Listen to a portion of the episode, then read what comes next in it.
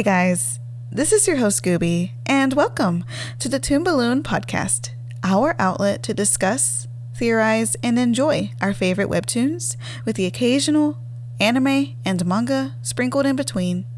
This week's episode holds a very special place in my heart. In honor of National Suicide Prevention Awareness Month, as well as National Deaf Awareness Month, my friend B and I decided to hold an open discussion about mental health and sign language. Since this is the Toon Balloon podcast, we wanted to tie it into the theme of the show, so we will be surrounding the discussion around the animated movie A Silent Voice. Mental health is so important to me, and I wanted to dedicate an episode to something that shouldn't be so taboo to talk about. To whoever is listening, we are here for you and we see you. I will include links and resources in the description box below. I would like to include a trigger warning for my listeners as both this episode and this movie cover heavy topics involving mental health, bullying, and suicide. Please listen at your own discretion. Also, there will be spoilers, so you have been warned. Now, let's talk a silent voice.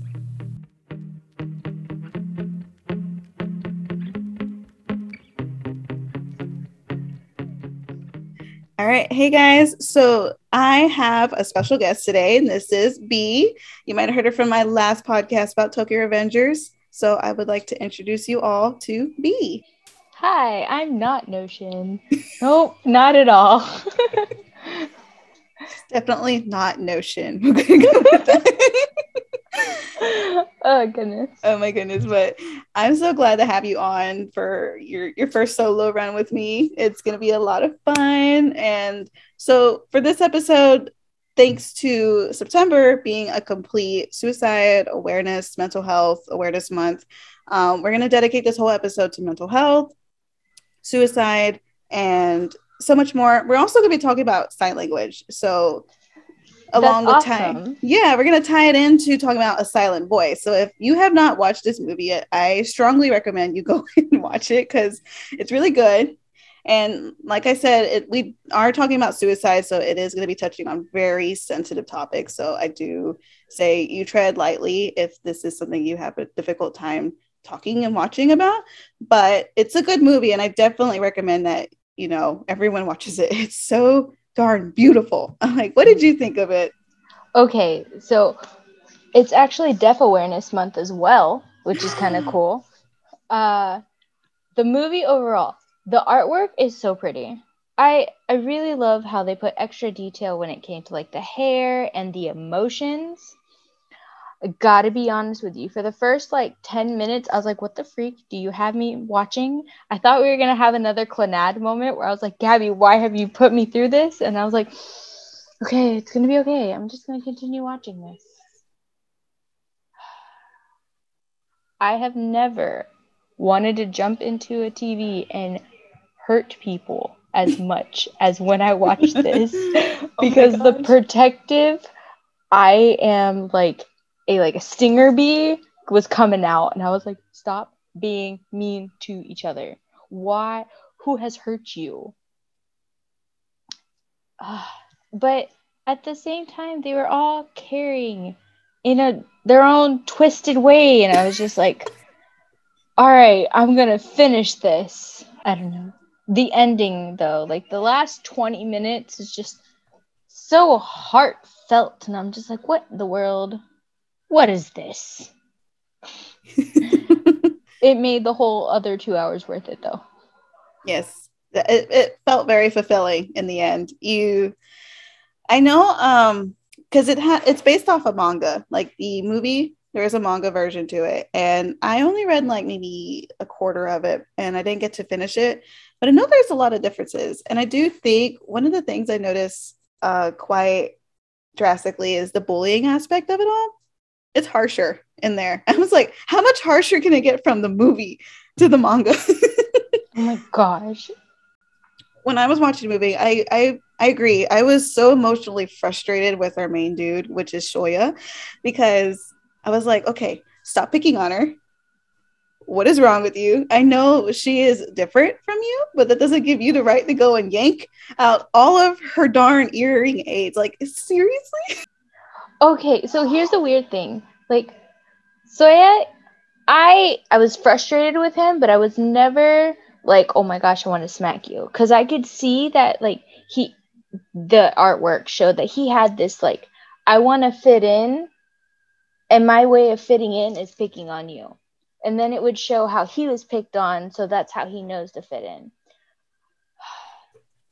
her name is shoko no Nicole, Nicole Noka the the black haired girl Naoka yes she is the one that if I could go in there and Hulk smash I would so I had this like motherly intuition. The moment she started hanging out with Noko, I was like, get away from her.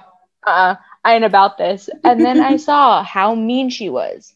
But it really got me because she did the mean avoidance.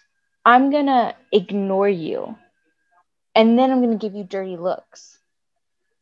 And now I'm going to tell other people and I'm going to talk behind your back, but you're not going to know because I can't show that to you and that got to me because like up until like 13 i felt like i was alone in the world so when i saw her doing that i was like don't make her do that no no no no mm-hmm. she is not alone you're alone. Go away. Fall down a hole.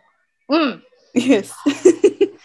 I i could definitely understand that too when i was watching it the whole time because like as a mother like something that i strongly wish that and i pray to myself that my kids will never be anything like that to anybody else that like just the strong aspect of her just being i don't know why she was so hateful towards her. I'm assuming it's just out of jealousy because that's all i could figure out from her her character development throughout the movie is that she acts like she just didn't like her because she just took a spot from her lifestyle that she didn't want changed and i'm like thinking I, I just couldn't wrap my head around it. The, the the way they're their children, I was like, okay, maybe. But then I'm like, no, there's no excuse for the way they're acting. Because like, how old are they again? I don't remember. I think they were like 12. Yeah, I'm like at that point, you you have enough mental capacity to not be bullying other kids like that. Someone had taught you that you shouldn't be treating other people like this. So that's just a failure on their parents at that point. Yeah. Well, when it comes to like the notebook, one thing, if you're going to have a deaf student in your classroom, you should have an interpreter. That teacher did not sign. He needed an interpreter. They didn't provide that, so she would use her notebook.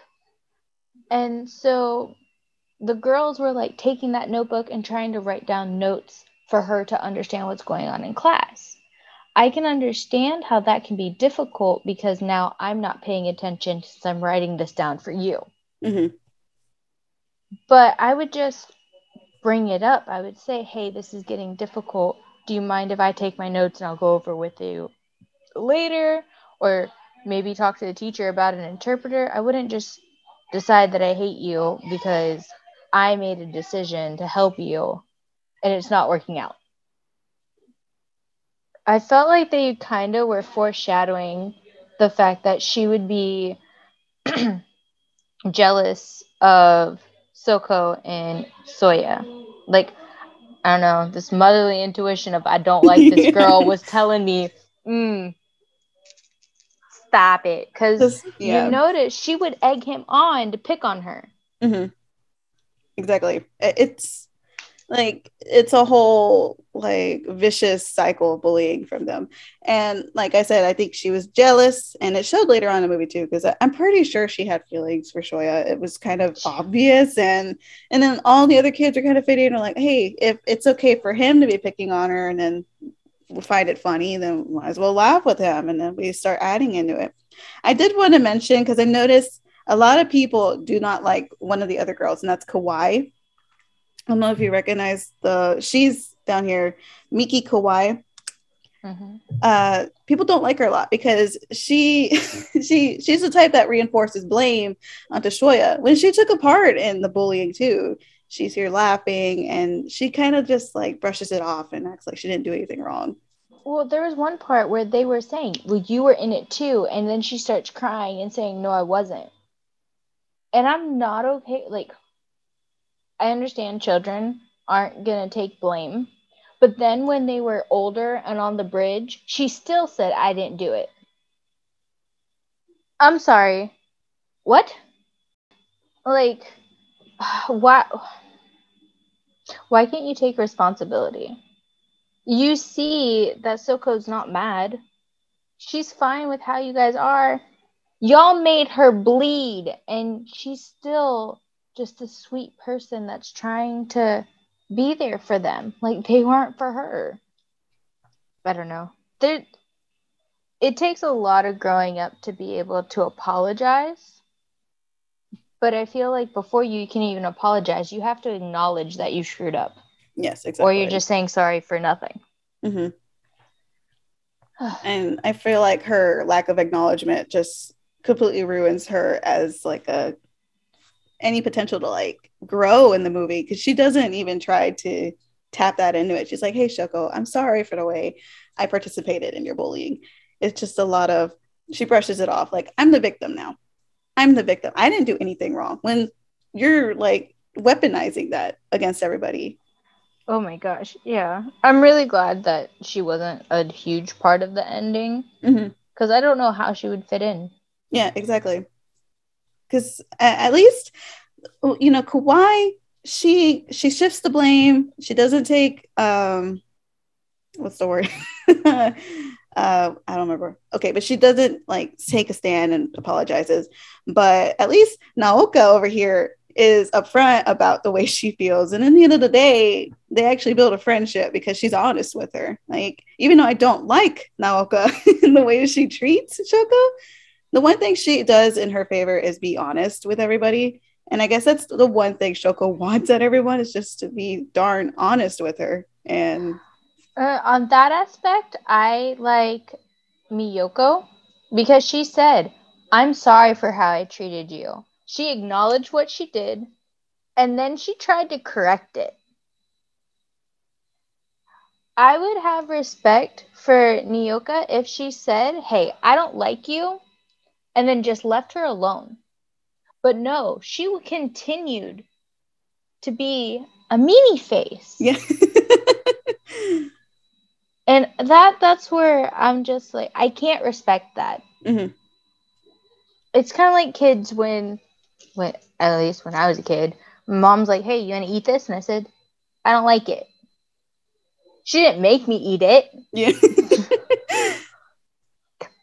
It wasn't like if i loved vegetables as a kid so there wasn't really much that i didn't want to eat but like certain fishes and stuff i was like certain fish there's no fishes. I was like mm, no, thank you. She'd see that I'd try it. And then she's like, all right, that's cool. Whatever. She wasn't like, oh, or I wasn't, I guess, in this aspect. I don't like it. And then throw it in your face. Yeah. What is the point of this? and I was four. Yeah. This girl is like older than that. Yeah. I want to say they're like 16 at this point.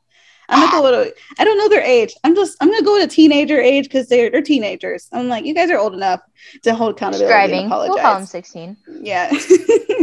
Shoya Shoya did his best and he redeemed himself in the end because he put in effort. He learned her language to communicate with her.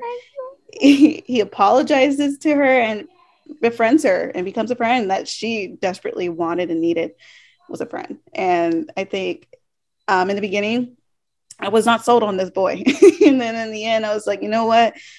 I, am I'm, I'm proud of him. And I, I'm proud of Shoko for, you know, being able to embrace herself and, you know, accept and have like a group of friends for once. It was nice. Yeah. And oh gosh, but yeah, that bullying was rough. Uh, when I when I watched um all the segments of the bullying aspects, like them ripping out of her her hearing aids. For one, I was like thinking, okay, he's throwing them all out. So someone's to pay for that, right? yeah. Cuz my my dear goodness, I was like you're paying for that. If I if I if I, my son did something like that, I mean, like, you're paying for all of that the rest of your yeah. life. You're to be cleaning their yard for the rest of your life. You're to be apologizing that girl every day. yeah. Because I would not stand for that. And I think, like you said earlier, a teacher kind of failed her in the sense of not standing up for her more and trying to accommodate more to make her fit in with the learning experience because there was such a barrier for her to to yeah. learn. And everybody else you know it was inconveniencing everybody not just um the kids next to her. It was inconveniencing shoko too because i mean she's not learning in the way that is efficient for her and her lifestyle so actually after watching this i put a post on my facebook and i was just like you know for i just want to appreciate all the teachers that are out there but i want to like showcast i had four of them that i like broadcasted on there. And it's because when i think of a teacher i think of a leader.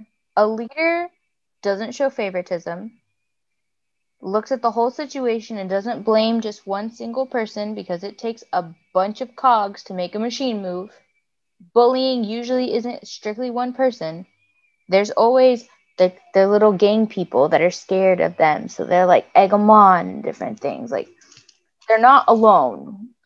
So the teacher not caring, not trying to approach her, not trying to be there for her, it made me think about how a lot of times it feels like the person that we should be going to doesn't care.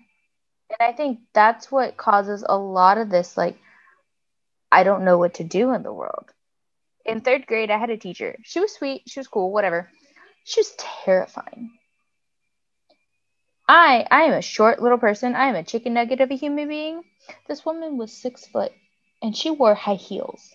And she was one of those like toothpick skinny women who hunched over to look over you because she had to make sure you weren't cheating. But how she would do that and how she would like talk I was terrified. The FCAT is what saved me because I would get so nervous that she was going to be looking over me while I was doing paperwork. I had a D. I had been straight A's until that. Mm-hmm. you know, I appreciate her now, but in the moment, I was just like,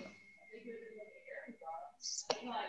Yeah. Scared his teaching aspect. I don't know. It was he was not fulfilling enough for her. And um we're we're gonna touch on the sign language right now because I feel like um this will help with the whole teacher thing. So when we finally get someone in there who does know sign language and she's kind of trying to touch on everybody, hey, like, hey guys, so as a way to communicate more with Shoko over here, we're gonna learn sign language. That'll be fine, right? Yeah. So what were your first thoughts when the first immediate kid. I think it was Naoka. She's over here like, why do we gotta learn sign? Okay. okay, so I can understand questioning, like, why do we have to learn sign? But I don't. Then the lady said, well, just one sign a day. You know, not saying you have to stop everything that you're doing because people, we don't like change. So I can get the fact that they're questioning all of this or maybe she's now scared that she's going to have to be interpreting for Shoko and not retaining anything. But when it's expressed that it's just, oh, it's to make things easier so you guys can talk, just one sign a day, just to be simple. Like, at that point, I'm like, heck yeah, we can be friends. And then uh, Kazuki, just dead face, I don't want to. Yeah. Don't say it. What happened to if you don't have something nice to say? Just don't say it. Just shut your mouth. Yeah. You don't want to talk with your hands? Don't talk with your hands. Don't make it a big deal because you know what? Now you're showing up and somebody's going to have to outshow you. It's going to become the clapping war where everyone just to be the last one. Why do you have to be the last mean person? Just freaking be nice. it kills me that they all were just like attacking her. Like they don't give her a break. Like no breathing room. It's just a constant like nip, nip, nip, nip, nip at her. I'm like, teacher, do something. It, it's frustrating because at some point you're like, hey, quit doing that. That's not right. Hey, we're gonna sit down and talk about this. None of that. No stepping in. Because if I saw this in my classroom, I'd be like, we're not doing this right now. Everyone does not treat people like this. And he did not put his foot in one second. And he failed her for doing that because she suffered so much in that classroom. And then to see her having to transfer out from all the bullying. Yeah. Just absolutely disrespectful of her. I don't know. That's the whole leadership thing. Yeah, like, exactly. You're supposed to be setting the example of your classroom. Now, sometimes leadership fails you. It happens. But literally no one in that classroom stepped up. When um, Maki, Mikey, uh, you know, I thought she would be the one to step up. That kind of hurt me with her because she talked about how she was sweet, how she was kind, and she put up a really pretty face, but she didn't do anything about it because she would go behind her back. Yeah. Well, I guess she was just afraid of like if I tried to even be a little bit different from everybody else, they're all going to get at me next because I'm not fulfilling that bullying mentality that everyone else is doing. And yeah. then she's like, I, I'm the angel over here. I didn't do anything wrong. I'm like, I'm, I'm not going to agree with you on that, but ignorance is just as wrong. Yeah, exactly. It's just the same thing as saying like you didn't do anything about it, and it's you, you enabling it. You're allowing yeah. it to happen. And I'm like, I know when they're young like that, uh, the person in charge, the teacher of all things, is to be the one to like kind of click it in their head, like that's not okay. But when he doesn't say anything and he just notices like, yeah, they're picking on her, yeah, they're laughing at her, yeah, they're they're ripping her hearing aids and throwing them out of the like I didn't see any interference. It is just a lot. He of... only said something when someone else took a stand. When her parents brought her out of the classroom, he then says, "Well, it was your fault." I'm sorry. You can't point fingers after the fact. And I feel like he only did that because the principal wanted to make sure them little brats knew that they screwed up. And so he was like, all right, it's your fault.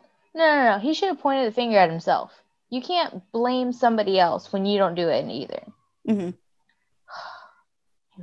I actually think in the manga, and they didn't add this in because I feel like if they did, oh gosh, my perspective of the whole movie would have been worse. oh, no. And it was the fact that the teacher, I think at some point, like Shoya makes a joke about like deaf people, right? He's like, she can't hear, ha ha ha. And he snickers at the joke, like under his breath. And I was like, okay, they didn't put in a movie, but at this point, I'm like, if they did, it it just you know, it'd be it wouldn't have to be explained about the way the teacher behaved either. He's just yeah. as bad. yeah. I was like, he's a bully too. It was like, why couldn't they have stuck her with a teacher who did know sign language? Like, I don't know what's going on with that. Oh goodness. And yeah and so like another question i had and it's on the doc we have um, when it comes to learning sign language is do you think that kids should learn sign language in like in school growing up? i i love sign language uh, when we were in high school i had well we had a deaf girl chelsea and whenever she was in classes she had an interpreter but during lunch or in the mornings she didn't have that interpreter so we would hang out and I would be her interpreter. And let me tell you, craziness. But I I like sign language even before I met Chelsea. I had had it I had started learning it when I was 8. And the reason that was is I went to Petco and there was this beautiful husky and I wanted to pet this husky. And the owner was deaf. So I said, "Oh, can I pet your dog?" And she looked at the cashier, and the cashier goes, Can she pet your dog? But she says in sign language. And the lady gets so excited. And so, like, all I did was I did the sign for pet since I had just watched this cashier do it. Mm-hmm. And this lady's face, she got so excited. She got like she just starts smiling. Yes, yes, you can. And I started like, of course, I'm loving on this puppy now. Yeah. but the positive reinforcement that this woman like gave me because I tried something. I stepped into her world. I was hooked. Now that I'm older, I think about that situation. I just think about how many people don't even attempt to show that they see her. Oh, I'm talking to the cashier for you. You don't exist. Like she's just outcasted. And then all of a sudden you bring her into light by just waving hi, saying, hey, even if you learn, how are you? You don't have to have a long conversation. Just acknowledgement, letting people know that you're there. Like, I love that. And so mm-hmm. I always encourage people. Also, if you don't know, if you're in a crowded area, let's say we're in, you and I were at a party. There's 20,000 people here. You have no idea what I'm trying to yell to you. but if I look at you and I go, hey, Gooby, yeah, I need to use the toilet, you know I'm going to the bathroom. Yeah. it's simple as that. Mm-hmm. So easy. I've used it while talking at a funeral because I was like, I can't talk right now. And somebody else was signing, and I said, I can talk right now, but in a sensitive matter. Yeah. oh my goodness. That's so cool, though. and yeah, I love that, though. And I, you know, you had that really fulfilling experience when you were a kid. And I feel like every kid would love for a fulfilling experience like that like to be able to like help someone out because i feel like kids really do have like good hearts in them and i think really starting young because like I told you before, I've been trying to teach my kids sign and I'm trying to learn sign language as well. And it's it's nice to see like my my own daughter and my son like just tell me something simple, simple little sign. And I was just like, Yeah, you did it. They're like, Yeah, I did it. And I I hope for the day, like if they do meet like a deaf kid in class and no one else knows how to sign, but he's just like, What's up? You know, just going for it. Yeah. And it's just like you did it. You're communicating with somebody and like just embracing their existence. And it's just like I, I really hope for a day like that where he can meet someone and it'd be so cute.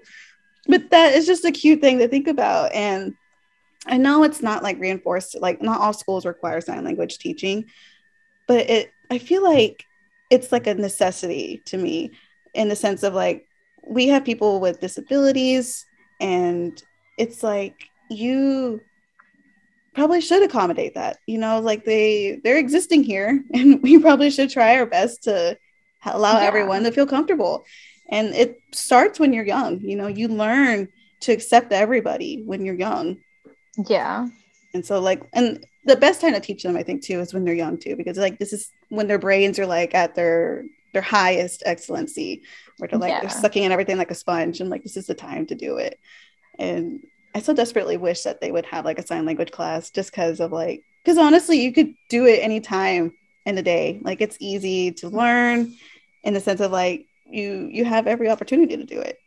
Yeah. Now, so we can be inclusive. You can learn sign at any age. It's best when you're young just because it's easier to put into your life. But you know, you can be as ever old if you want. If you want to be 90 and you're like, hey, my hearing's going out, I can sign. I, on a uh, non-emotional aspect just on a like a logical you're making so many new brain connections because you're now having to do motor uh what is it? Your motor skills you're now associating a shape of the hand with a letter or with a word and that's making your brain be even more engaged. Um when i i'm christian so when i'm worshiping I I like to sign. That's my way of talking to God because I get really choked up really easy and then I can't talk, but I can with my hands. I think it's a little bit more expressive. You know, I see a lot of people. I think my pastor, uh, before she moved, my first pastor, she she would sign while they would praise and sing and everything, and I was I was like, that's so pretty. And I think um one of the projects used to do back in school when they did like sign language, they had those music shows where you're signing the music and everything. Mm-hmm. I was like, man, that looks pretty. I was, yeah. I didn't have the class, but I was like, man, I kind of wish I did just because of that. yeah. I loved all of the, yeah. Oh, I was going to say, how did you feel about the X's on people's faces? The X's, okay, because I definitely felt like he, um, he he didn't feel like he like he had a spot in the world after everything he did. He was guilty, so he was just disassociating everyone in his life. And uh, I don't know if there's like a proper term for what he was seeing, you know. But in the end of the day, when he finally embraced himself and accepted himself and everything, he saw the world again. He saw people's faces. Okay. See, at first, the X's on people's faces was really annoying because I was like, what the heck is going on? And then I noticed that everybody's X's fall off, fell off, except for Nicole. N-. Oh my gosh. You can go by uh, Ueno. That's her last name if you want to try Okay, that. that's probably easier. Ueno. Anyway, and I noticed that the X on her face would come back. It would it would go off for like a split second and then it'd come back. And then he'd see everybody else but hers. Mhm. And it took me a bit of thinking, but at the end, when he decided that he wanted to look up and see the world, all the X's fell off. And I realized it's because he was, or at least in my perspective, Mhm. he was seeing these people for who they were. And I don't think he ever truly saw her for who she was. See, he saw like the sweet side of her, and then the moment she was mean, she got an X. And I think it's because he didn't want to accept thinking negative of her. Kind of like love is blind. You, you don't see the negative in people, or you don't want to put fault to them Yeah. he really didn't want to be like, you're a horrible individual and need to fall off a cliff. Yeah. I would totally tell him that, Yeah. tell her that, you know, whatever, but he didn't. hmm Yeah, I, I forgot that that happened a lot with her with her ex and everything. I was, I don't know. He he definitely just disassociated everybody, and I think for sure, she she definitely was like, she shifted personality a lot. Like she she had like a, a different face for him, for him, but everybody else was like, shoot, I'm I'm mean. I'm not gonna hold back, and I'm like, yeah, yeah, I get why he has the X on her. Yeah, I don't know. Um, one of the ways that humans will protect themselves is avoidance. So he was probably just still. I don't know what hurt him to want to avoid everybody, but it must have been something traumatic. Kind of like the fact that his dad wasn't in the movie. Maybe his dad was killed or he just lost him at a young age and he got so scared of losing someone that he cared about Mhm. that he didn't want to get to care about anybody.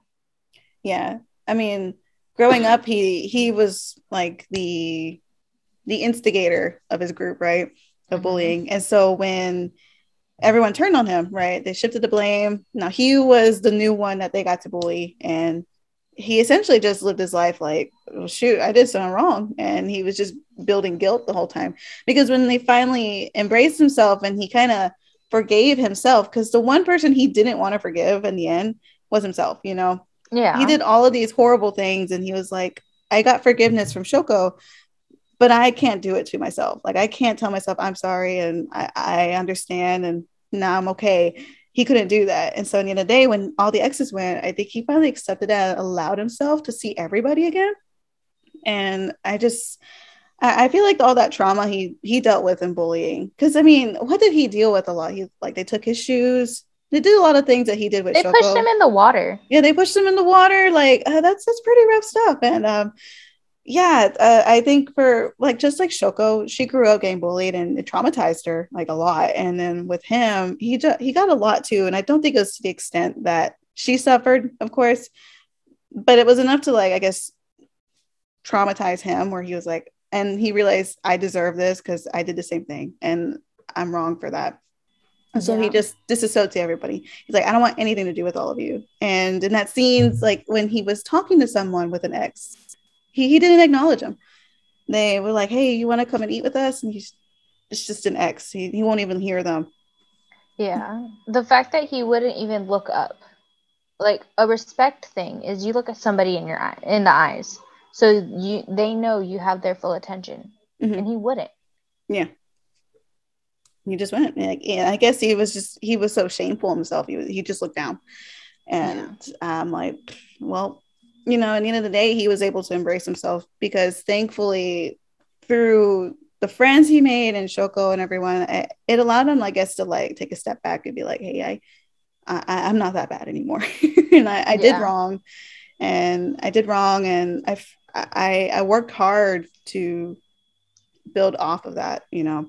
Yeah. And I know we touched on the sign, and I wanted to just kind of ask you because you have a lot of experience doing sign language, and I think you're the most knowledgeable I know. That then, like, I haven't. the only other person was um, Chelsea. You know, she's going to be an expert. yeah, but sure. yeah. and I just want to ask you, like, if anyone was going to jump into sign language and wanted to try and learn, what are your tips and tricks that you think would really benefit them? Uh, well, I always say start with the alphabet because if you don't know a sign, you can at least spell it.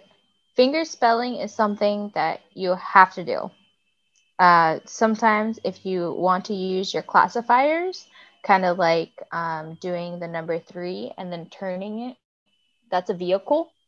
But if you don't specify, this is a train, this is a car, you know, this is a air. Well, airplane has its own sign, but if you don't say what this classifier is when you're just moving it in the story, we don't know what you're talking about. Yeah. so you still have to tell me what is this classifier being used as. Okay. Um so other than that, I would say the easiest way um to start to remember it is while you're saying it. How you. Okay. So I'm meeting someone. Hi, how are you? Just incorporate it into things. Like uh, whenever I'm starting to forget some of my Italian as well, I'll think about it. Okay, I'm in my living room. I'm going to look at the lamp. The lamp is a. So mm-hmm. then you could probably like sign that. Or if you're just looking around, because it's really hard to remember sometimes like the specifics. Mm-hmm. So if you're going to be like, oh, I need to open the door, sign that. Um, I, I like to make connections with everything because yeah. that's how I connect with it. Um, so I always, my biggest thing is whenever I mess up and make a mistake about a hand shape, whenever I learn what I was doing wrong, I then I stick with that because I was wrong, and mm-hmm. I want I don't ever want to be that way. Yeah. um, the biggest thing with sign is that there's not really a wrong way to sign it because everybody, when you're talking, everyone has an accent, everybody has a slang. And that's the same in sign language. So it gets confusing. Yeah. Because you can sign like, the, oh, here, what is it? You can sign toilet. You yeah. can sign toilet you can say I need to go. Like it's there's a different way to do it. Or um kind of like okay, so Jesus is you take the middle of your finger and you poke the palm from the other one. Now, if you just poke it like this, that's cool. If you spin your hands in a circle, it's the same sign, but now I have a flare. And there's some people who will do it like this. It's big, it's showing, but it's the same thing. It's just a yeah, you can let it flow. Yeah, it's like a different interpretation each time. Yeah, so don't be scared to ask questions. Go back to your finger spelling. What did you just say? Look at them. Bring your eyebrows down. Make the confused face. This is an expressive language. If you don't know how to show yourself, learn sign language because you have to. It's the only way. It's kind of like the whole I didn't say kill him. I didn't say kill him kind of thing. It's the same thing. If I tell you I don't like your shirt, yeah. but I'm smiling, I don't like your shirt. huh? Yeah. you don't have to be rude about it and be like, I don't like your shirt. But you could just be like, mm, I, you know, it's pretty. You have a nice smile, but I don't like it yeah okay yeah expressive yeah yeah and i definitely noticed it a lot too i think um when i would see people sign they had a lot of like facial expression and then i realized that that's kind of like what like deaf people rely on is like Yeah. your, your facial expression. So it's kind of like a, it's literally a silent voice, like the movie. uh, one of my deaf friends, Martin, he is the loudest deaf person I've ever met in my life because he wants to express so bad and he wants to make sure you acknowledge him. The moment if you look away or anything, hey! And I'm just like, what? He's just, you weren't looking at me. Were you talking? No. Then why do I need to look at you? what if I want to start talking? Then get my attention. And he'd be like, okay. So I'd go look off again and he'd, hey! Ah! And I mean this in the most loving way, but I would giggle at some of the noises this kid would make. But it was mutual. Like he would giggle at me if I like messed up a hand sign. And yeah. I'd just be like, okay, my weird shape is like your weird voice. What are you doing? but we could laugh like that. Yeah. Um, I I think I really appreciated that um when it came to the movie, at least in the English version, I'm not sure about the Japanese, is that when Shoko would speak, it really was a, a deaf voice actor that did her. And I was like, hey, that's pretty cool. I didn't know that. That is so awesome. You know, some people might be like, oh, they were making fun of her. Mhm. But I don't, that's honestly how deaf people sound. They don't know what they're saying. Or if they do, it's extremely muffled. I'm just trying to copy you. So I I didn't take it offensively because I was that that's how it truly is. yes, exactly. And that kind of made me like it a little bit more. It felt a little bit more authentic. Yeah. We'll be right back after this short musical interlude.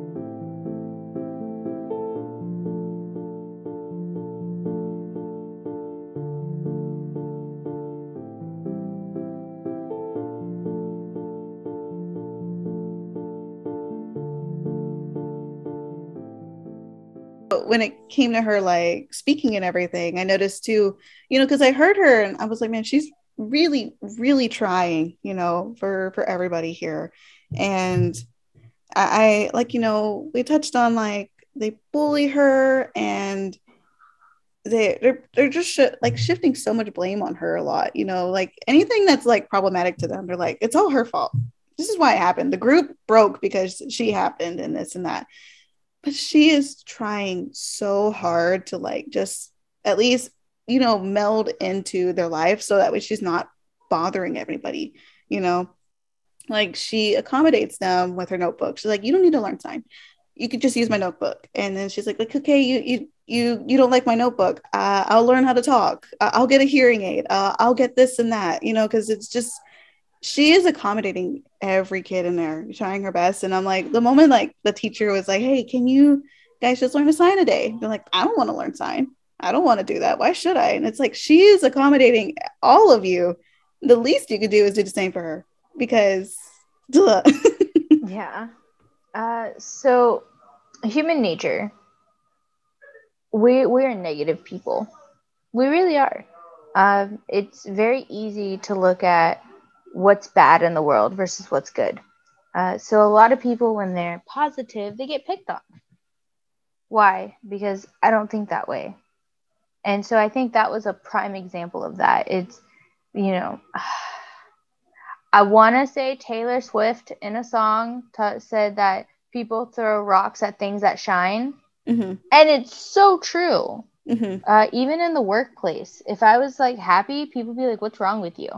I'm like, uh, why aren't you smiling today? Why is why am I having the problem here?" yeah Uh, so she didn't want to look at a negative thing, and I I think that's wonderful. We should honestly look at the silver lining of life. It'd make it a lot happier. Um, you want to be living, not just alive. yeah Um, I do think that the accommodating, though, she wanted to be accepted. Mhm. So she's not looking at the negative. She's not going to join in to their negativity of, oh, we're making fun of her. I'm going to join in and make fun of somebody else. Yeah. Like Soko, Soyo was Soya. There we go. Was doing. He wanted to be accepted, so he was going to conform to them being jerks, so that they would look at him and be like, "Ah, oh, you're another jerk. Let's let's be together. Let's be friends." Didn't happen because they're meanie faces. So her approach was I'm going to be nice. I'm going to try to show you what I can. And I wish people would be more like that. Mm-hmm. I I know that I was bullied in junior high a little bit. Not nothing like people punching me or anything. But I got made fun of a lot just because I asked questions. Mm-hmm. There's no wrong question except the one that's not asked. That's the way I look at things. And I believe that not every day will be a good day, but there will be good in every day. And that's how I live my life. Mm-hmm. My parents have even said, well, when you grow up, when life hits you. And I had to tell them, I was like, look, you've been saying this for four years now. I believe that life is a cake. And they're like, life isn't a cakewalk, Alessia. And I said, that's where you're wrong. And my dad's like, are you serious right now? You're broke you're not making enough to pay your bills. And I'm like, yeah. So right now I'm walking on a pound cake. It is dense. They do not have any like glaze, but it is cake because I'm alive and I am breathing. Now, whenever I get my next job where I can actually make it, I'll be sitting there on like one of those nice fluffy angel cakes. Be a whole different thing, but it's still a cakewalk. Mm-hmm. And my dad's like, I'm glad that you have that perspective because I don't. Yeah. this was like an hour and a half argument because I'm just like, stop picking on me, guys. Yeah. you know, Naoka, uh, she's she's a mess. You know, we, we can agree she's a mess. yes. And um, we can agree that Shoko is really, really kind. You know, she's got a very kind heart. And so throughout the movie, she's constantly, um, anytime she, I guess she could, quote unquote, inconvenience these like these people you know like she she thinks that she's bothering them she's you know so she'll write i'm sorry i'm sorry she says i'm sorry and naga confronts her about that she's like why do you keep saying i'm sorry you know yeah and yeah so i wanted to touch on that so like one of her things that uh, i noticed a lot about uh shoko is that she blames herself a lot about like everything because i mean to to be fair, everyone blames her for everything, and she's here now, like encapsulating that idea on herself. And she's like, "It's my fault. It's my fault. I did it wrong." And so for Shoko's mental health, it's it's it's crippling. Like yeah, and you know, I feel like she already suffered because you know uh, I don't want to touch on the suicide yet, like her attempt of it, because I know mental health is like the biggest aspect of it all. Why she did it and it seems like it wasn't her first thought to even attempt something like that because it's mentioned in the movie when her sister is taking pictures of all of those dead animals. She's like, I thought maybe if she saw death all around her, she wouldn't want to do it. Yeah. Because I know she told me one day she wanted to die. And so it's a very powerful thing. And I, I guess she had good intentions, but at the end of the day, the real challenge was just trying to, I guess, you know, uh, emotionally grasp that for her, like understand yeah. and get her therapy. You know, therapy is a big important thing for everybody. Yeah. Well, when it comes to apologizing, I I was like that. I I I still apologize a lot. I tried to do my best not to. My nail tech, he would be doing my nails and he'd be like, "Man, you got to do complicated." I'm like, "I'm so sorry." And then he'd like, "Okay, my nail tech Jimmy is absolutely amazing he has his own studio because he wanted to talk to people the way he wanted to talk to people, which means mm-hmm. he didn't sugarcoat anything. and so he was, and I'm like, oh, I'm sorry. And I just stopped talking. He's like, if you say I'm sorry one more time, and I'm like, ah, and he's, don't you dare apologize for apologizing, yeah. Alessia.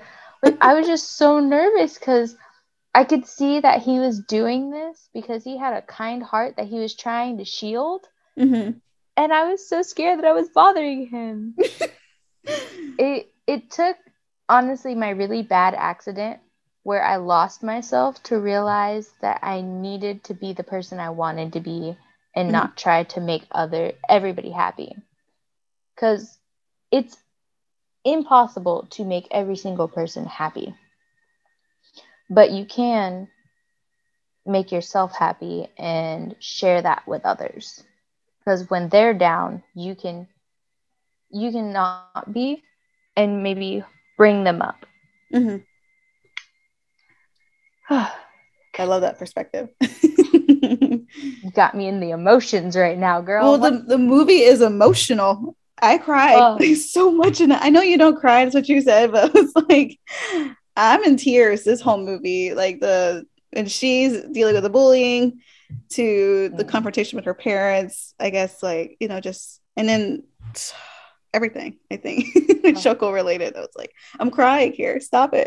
Oh my God. no my husband holds it over my head that i didn't cry when he proposed because he proposed in a public place on the beach so people could see me being vulnerable and i wasn't about it yeah. but i cried at the wedding so yeah, there you, You go.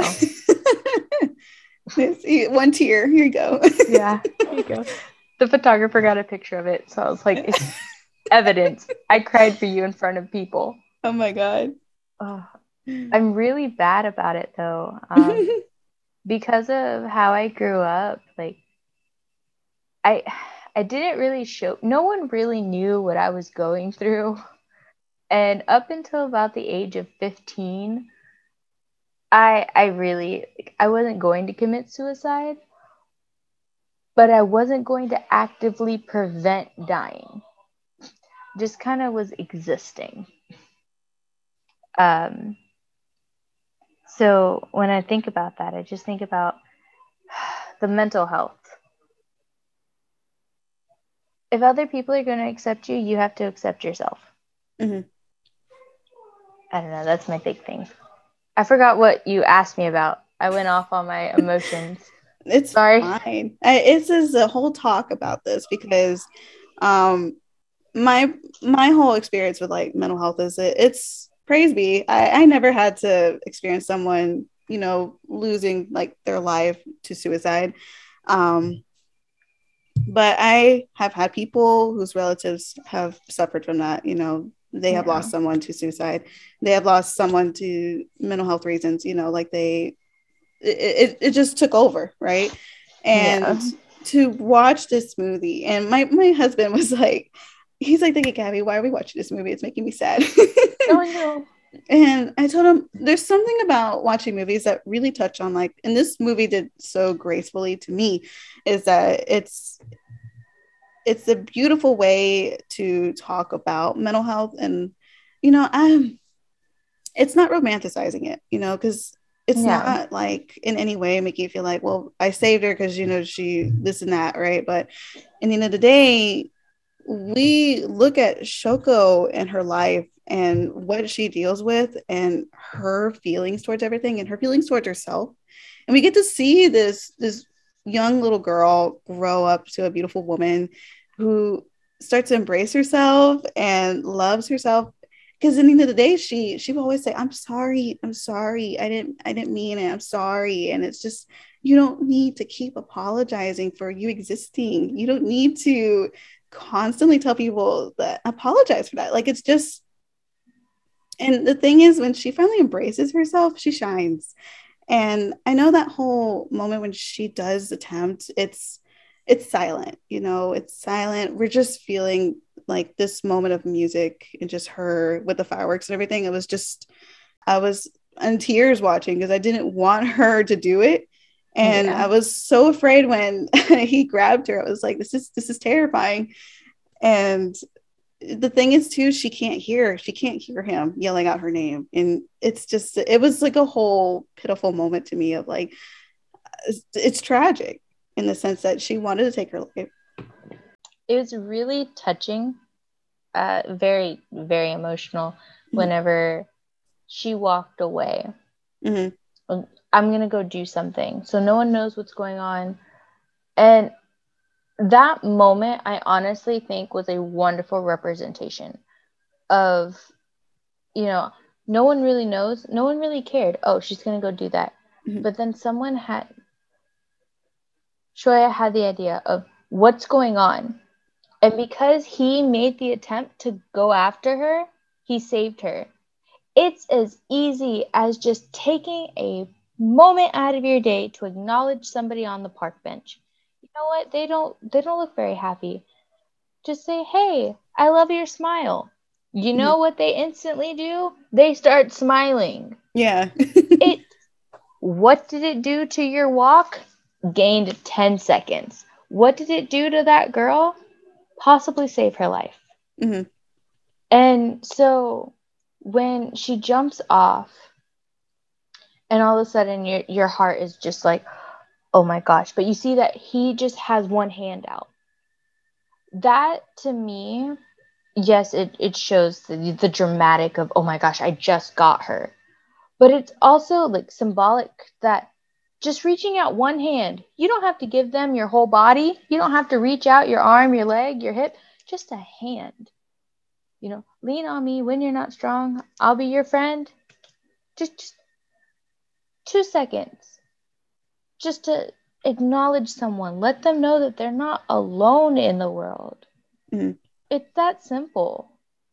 Uh, I just when I when I see this whole movie and him building that relationship with her, it's it it really did save her life in the end because she she was rescued and was able to not take her life in the end. And I think when I feel very empathetic watching this movie because I feel everything and she's going through and I, I want to be there for her and I want to reach my hand out to her just like how like and I'm so thankful that Shoya did it in the end. it was like thank God for you reaching out to her and taking that moment in time to just kind of analyze what's going on and what's going on with her. And the thing is too, she she's not and I think that's like an accurate vision of what mental health looks like a lot too, is that they're not going to express that thought process to everybody of like, you know, this is how I'm feeling.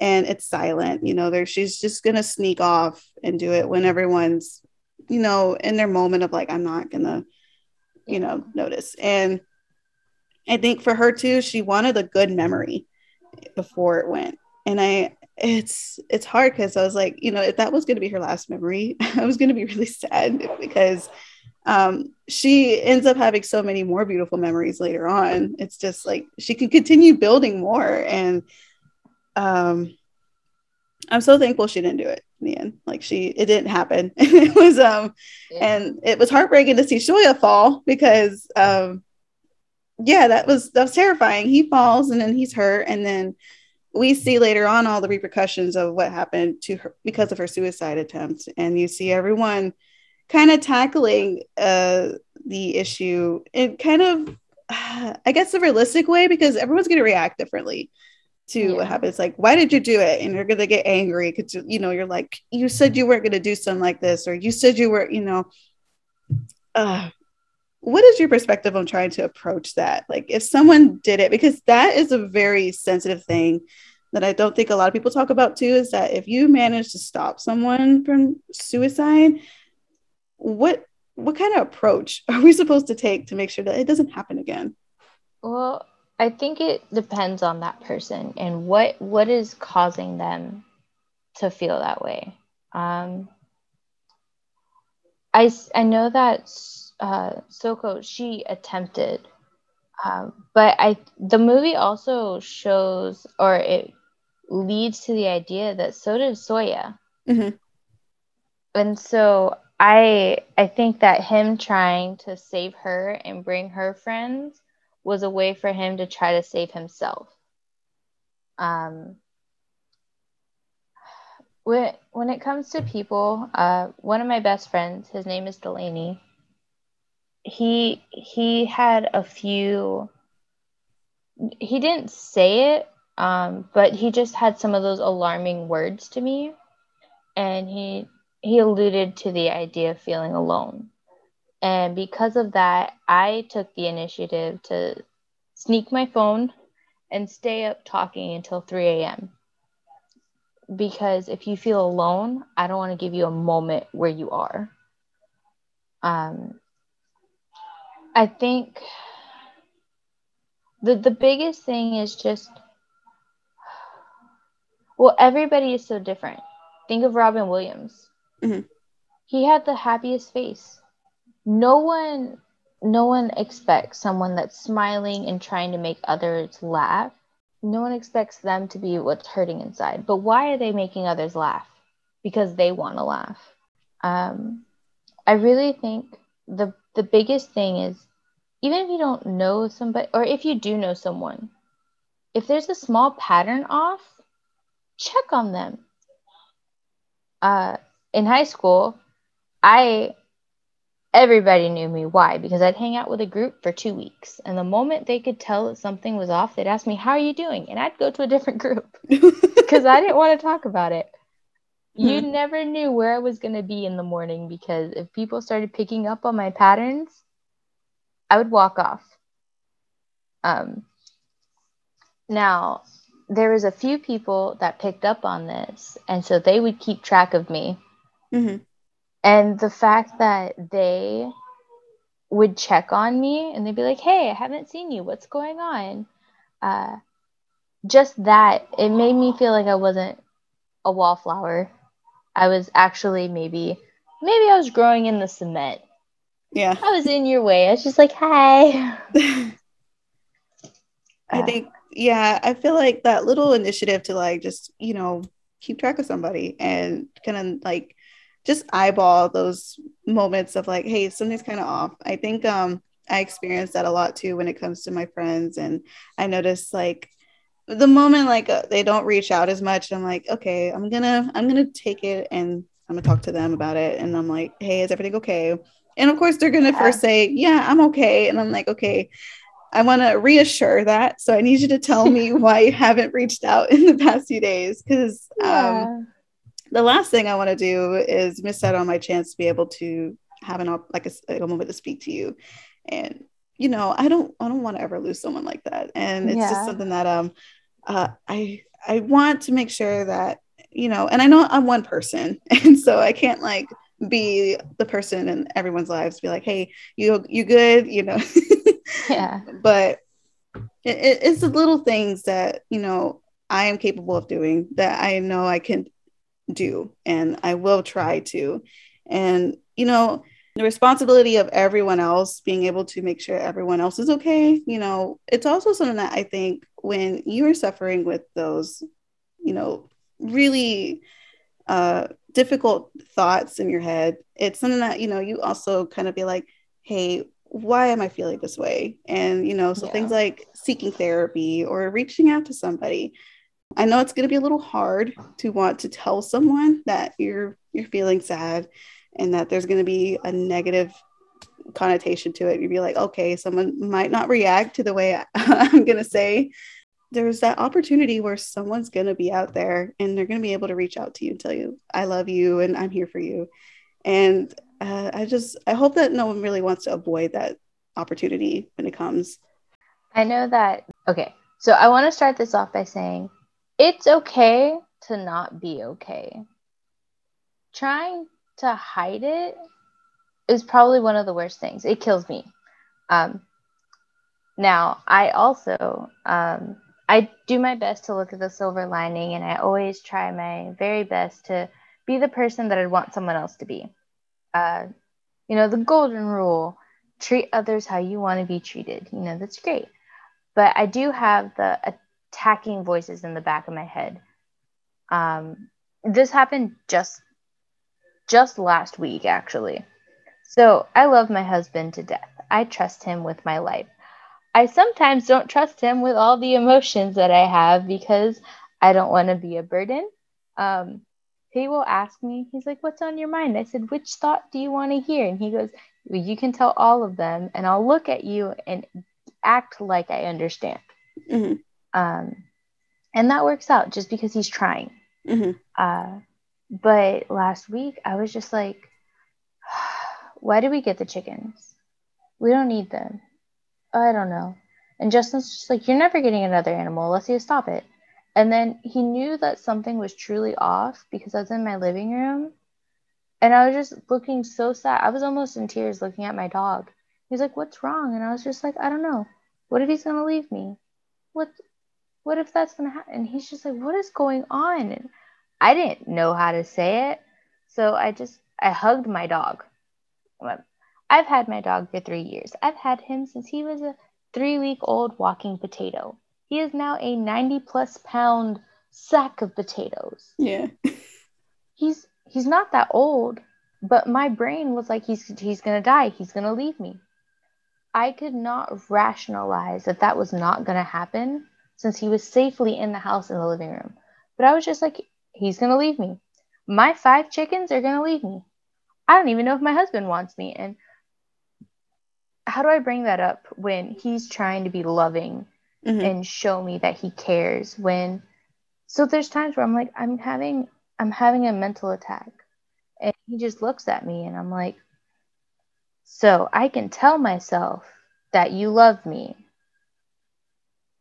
but the other things in my head that don't sound like me tell me that you're going to leave mm-hmm. and he's like on what principle would I leave and I said I don't know because of who I am mm-hmm. and sometimes he kind of gets shut down because he doesn't know how to respond to something so dark. But he'll just give me a hug because he doesn't want me to think that way. And that shows me that I need to get those voices to just not listen to. They're going to be there, but I need to drown them out by something positive. And so it does. Just just that simple hug, that reassurance of I don't know how to help you, but I'm here. Mm-hmm. It that helps me, and then it lets me know that it's okay to not be okay. I just got to try to work to feel better. One thing, you know, everyone, if you're feeling and experiencing irrational thoughts of any sort, you know, please go seek a professional. You know, it's it's good to go and see your provider, and check yourself out see what else is going on. Because for me personally, I have not done that. I'm like, um, that's an irresponsible thing on my part. But I know for a fact that after having two kids, uh, it definitely gets to you. You know, postpartum depression is a real thing. Postpartum anxiety is a real thing. And so I tell myself, I need to go get professional help. So don't do what I do and avoid the doctor. but it's for one thing for sure is that I do feel those irrational thoughts of going to feel like, okay, things aren't right. And my husband will be like, what's wrong with you? What, why are you thinking like this?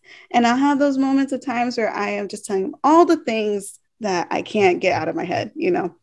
Yeah. I could be worrying about every minuscule thing in the world.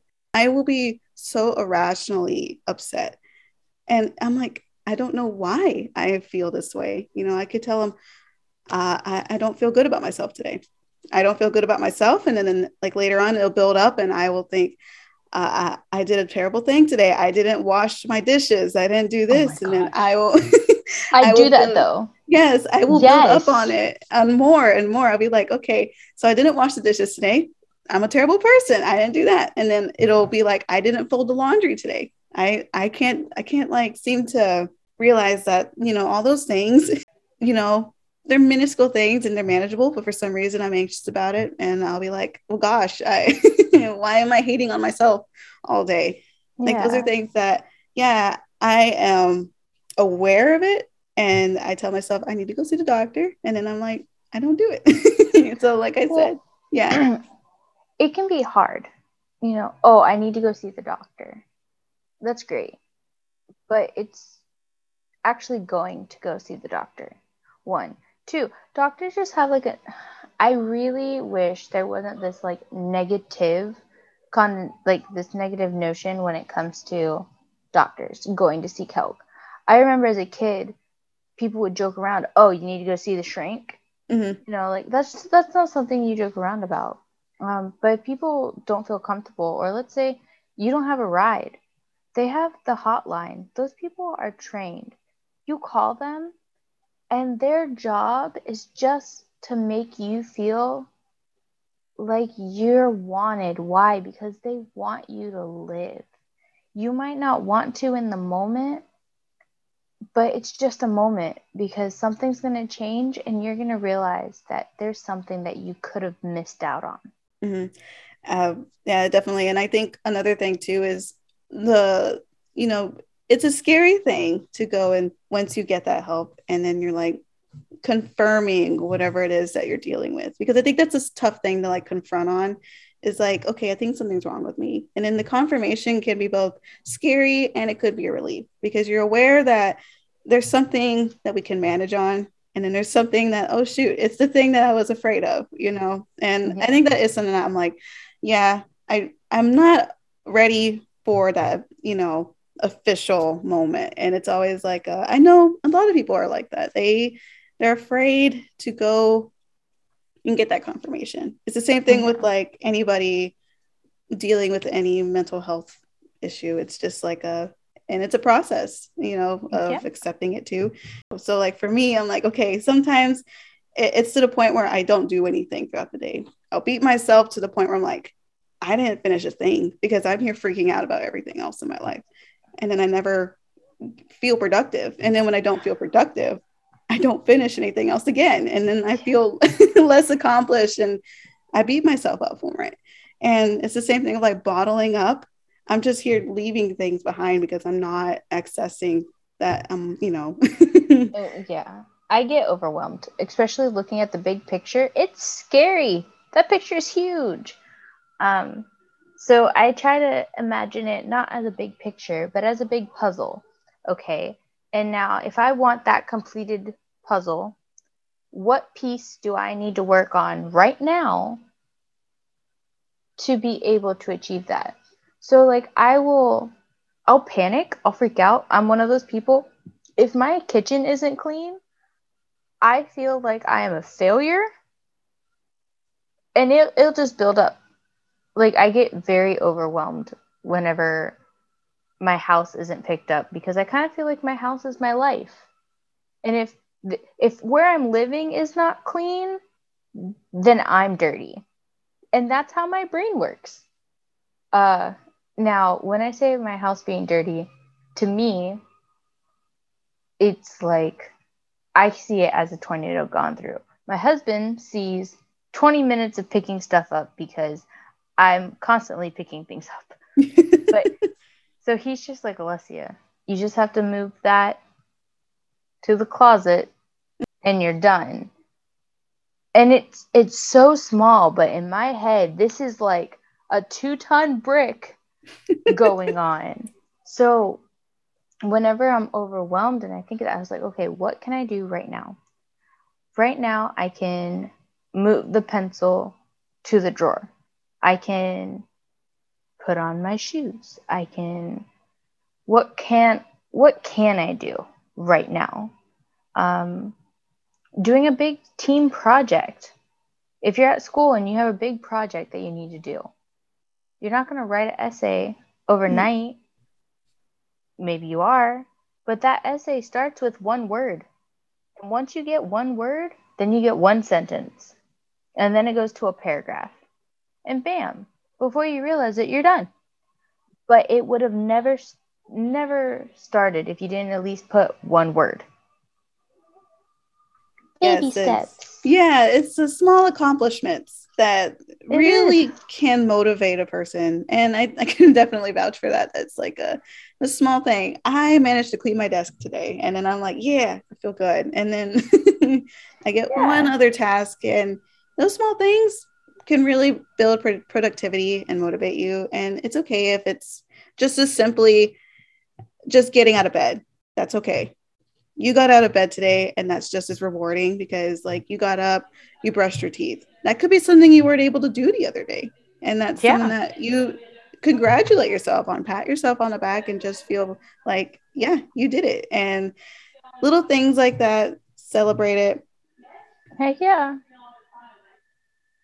I would just say, you know, if this is ever something that, you know, anybody is dealing with, I would, you know, all the aspects of suicide in the movie and mental health is something that I strongly recommend that, you know, it's a great thing to watch because it, it helps people kind of analyze people's, uh, you know, thought process on it too. Cause it, it's, it's, I think it's articulated realistically, you know, mm-hmm. not so much in a like a romanticized way. It's more like, what she does and how she feels is organic in a way of what she's dealt with in her life And Yeah.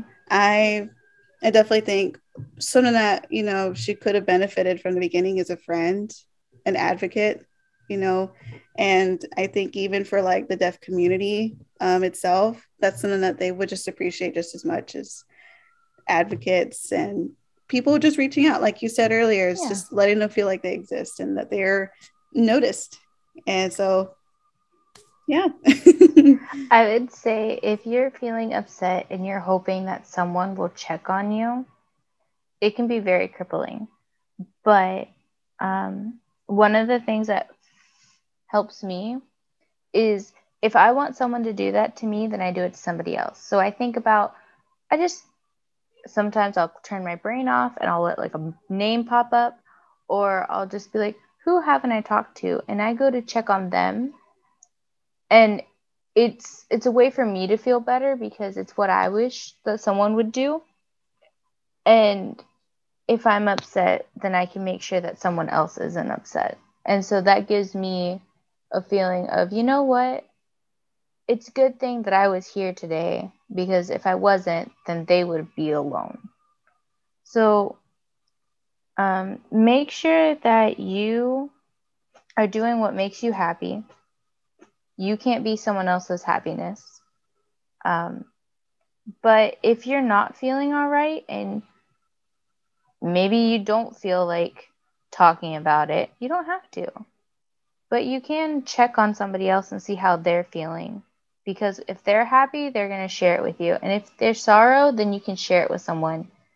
Um, and the great thing is, usually, when you're talking about sorrow, you're also then able to giggle about something. And then you can bring it lively.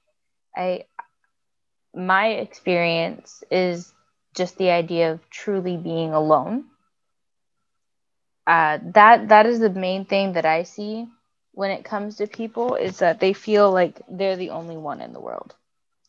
And in a way, you are. You are the only Gooby that is like you. You're the only one that I think has that beautiful smile and can like light up a room and then at the same time have like the sassy no finger. You know, you are the only one.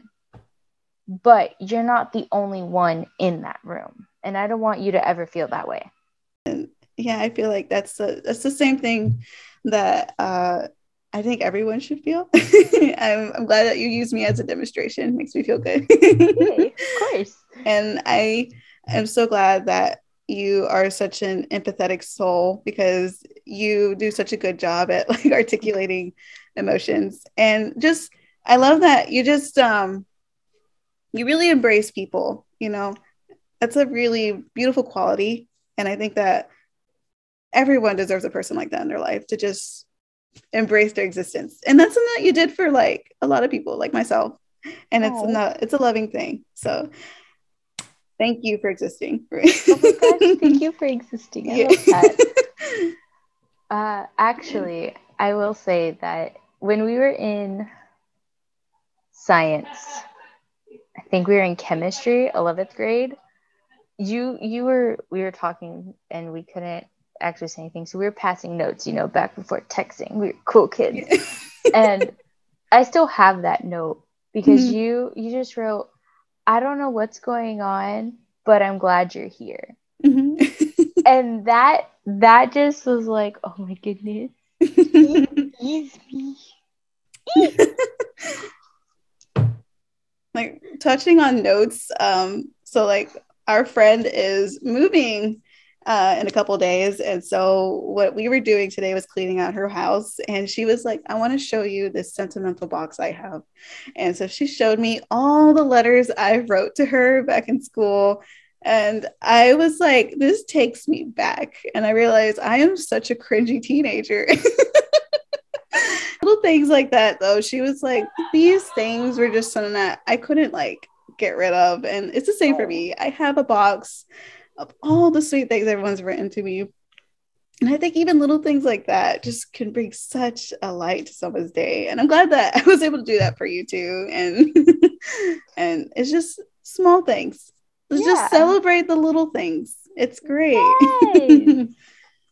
And yes and you know, I've, we're probably going to call off in a little bit. And I'm glad we got to talk a little bit about the movie because it, it is emotionally jarring because it's a lot to take in. And I had tears in my face everywhere. it's really relatable. I feel like everybody, every, well, I don't feel, I'm going to show confidence and say, I know that everyone goes through something. And in this movie, you can relate to at least one of the people in this. So it it's a good thing to show that it's okay to not be okay. Um, but the end, when Shoya says to the girl who just tried to kill herself, "Show me how to live. I want to feel alive." That was her confirmation that she is living, she is breathing, she is worth it. And every single life on this planet has a beautiful purpose. I don't know what it is, but I know that it's amazing and I couldn't do it. That's why it's your job to be here. that was beautiful. all right, guys, we are going to call it off. Um, I will be sure to leave all the links in the description. I will leave a link to be social media, whatever she wants you guys to check out on. And yeah. thank you so much for being on. I'm really glad that we were able to talk about mental health and just raising awareness about sign language too. I mean, guys, go learn some sign language today. Heck yeah! Oh my gosh, thank you, and I'm so glad that you touched on all of this. I, uh, you guys are going to be welcome to my links, and if you just like, if you need someone to talk to about anything, a distraction, feel free to message me. I'm one of those people that can I can be up at 2 a.m. and I can also be up at 7 a.m. So it's cool. yeah. yeah, we feel fired up now. So yeah, I'm so excited. Yeah. People in my living room, five people over, and I just left them for this. So now I get to go be like, guys, I love you all. I'm enjoying gonna, life. Yeah. they're gonna have no idea. oh gosh. We're not with you and me telling each other to thank you for existing. I want to tell all my listeners today thank you for existing. And I hope you all have a wonderful day. So we'll see you later. I'm so thankful B was able to join me on this episode of the podcast. I wanted to find a way to both spread awareness and still line up with my usual theme. I honestly had a difficult time discussing some of the scenes from the movie since they still hurt my heart heavily. So I'm thankful for her for being my rock. If you're listening, B, thank you. Also, Thank you to Sushi Cat Go for suggesting a few resources to help those in need.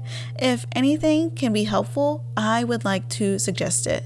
If you are experiencing troubling thoughts, then please don't be afraid to reach out for help. There will be resources in the description box below. You are enough and you are worth fighting for. Let me know your thoughts and opinions of what we discussed today in this episode by messaging me through either of my social media handles.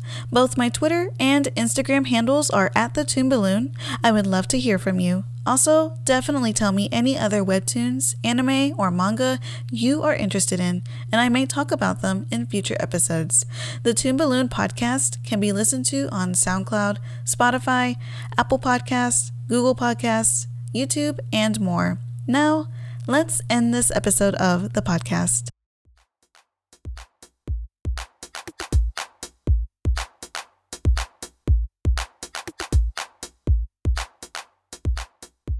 Thank you so much for joining me today and taking the time to listen to my humble podcast.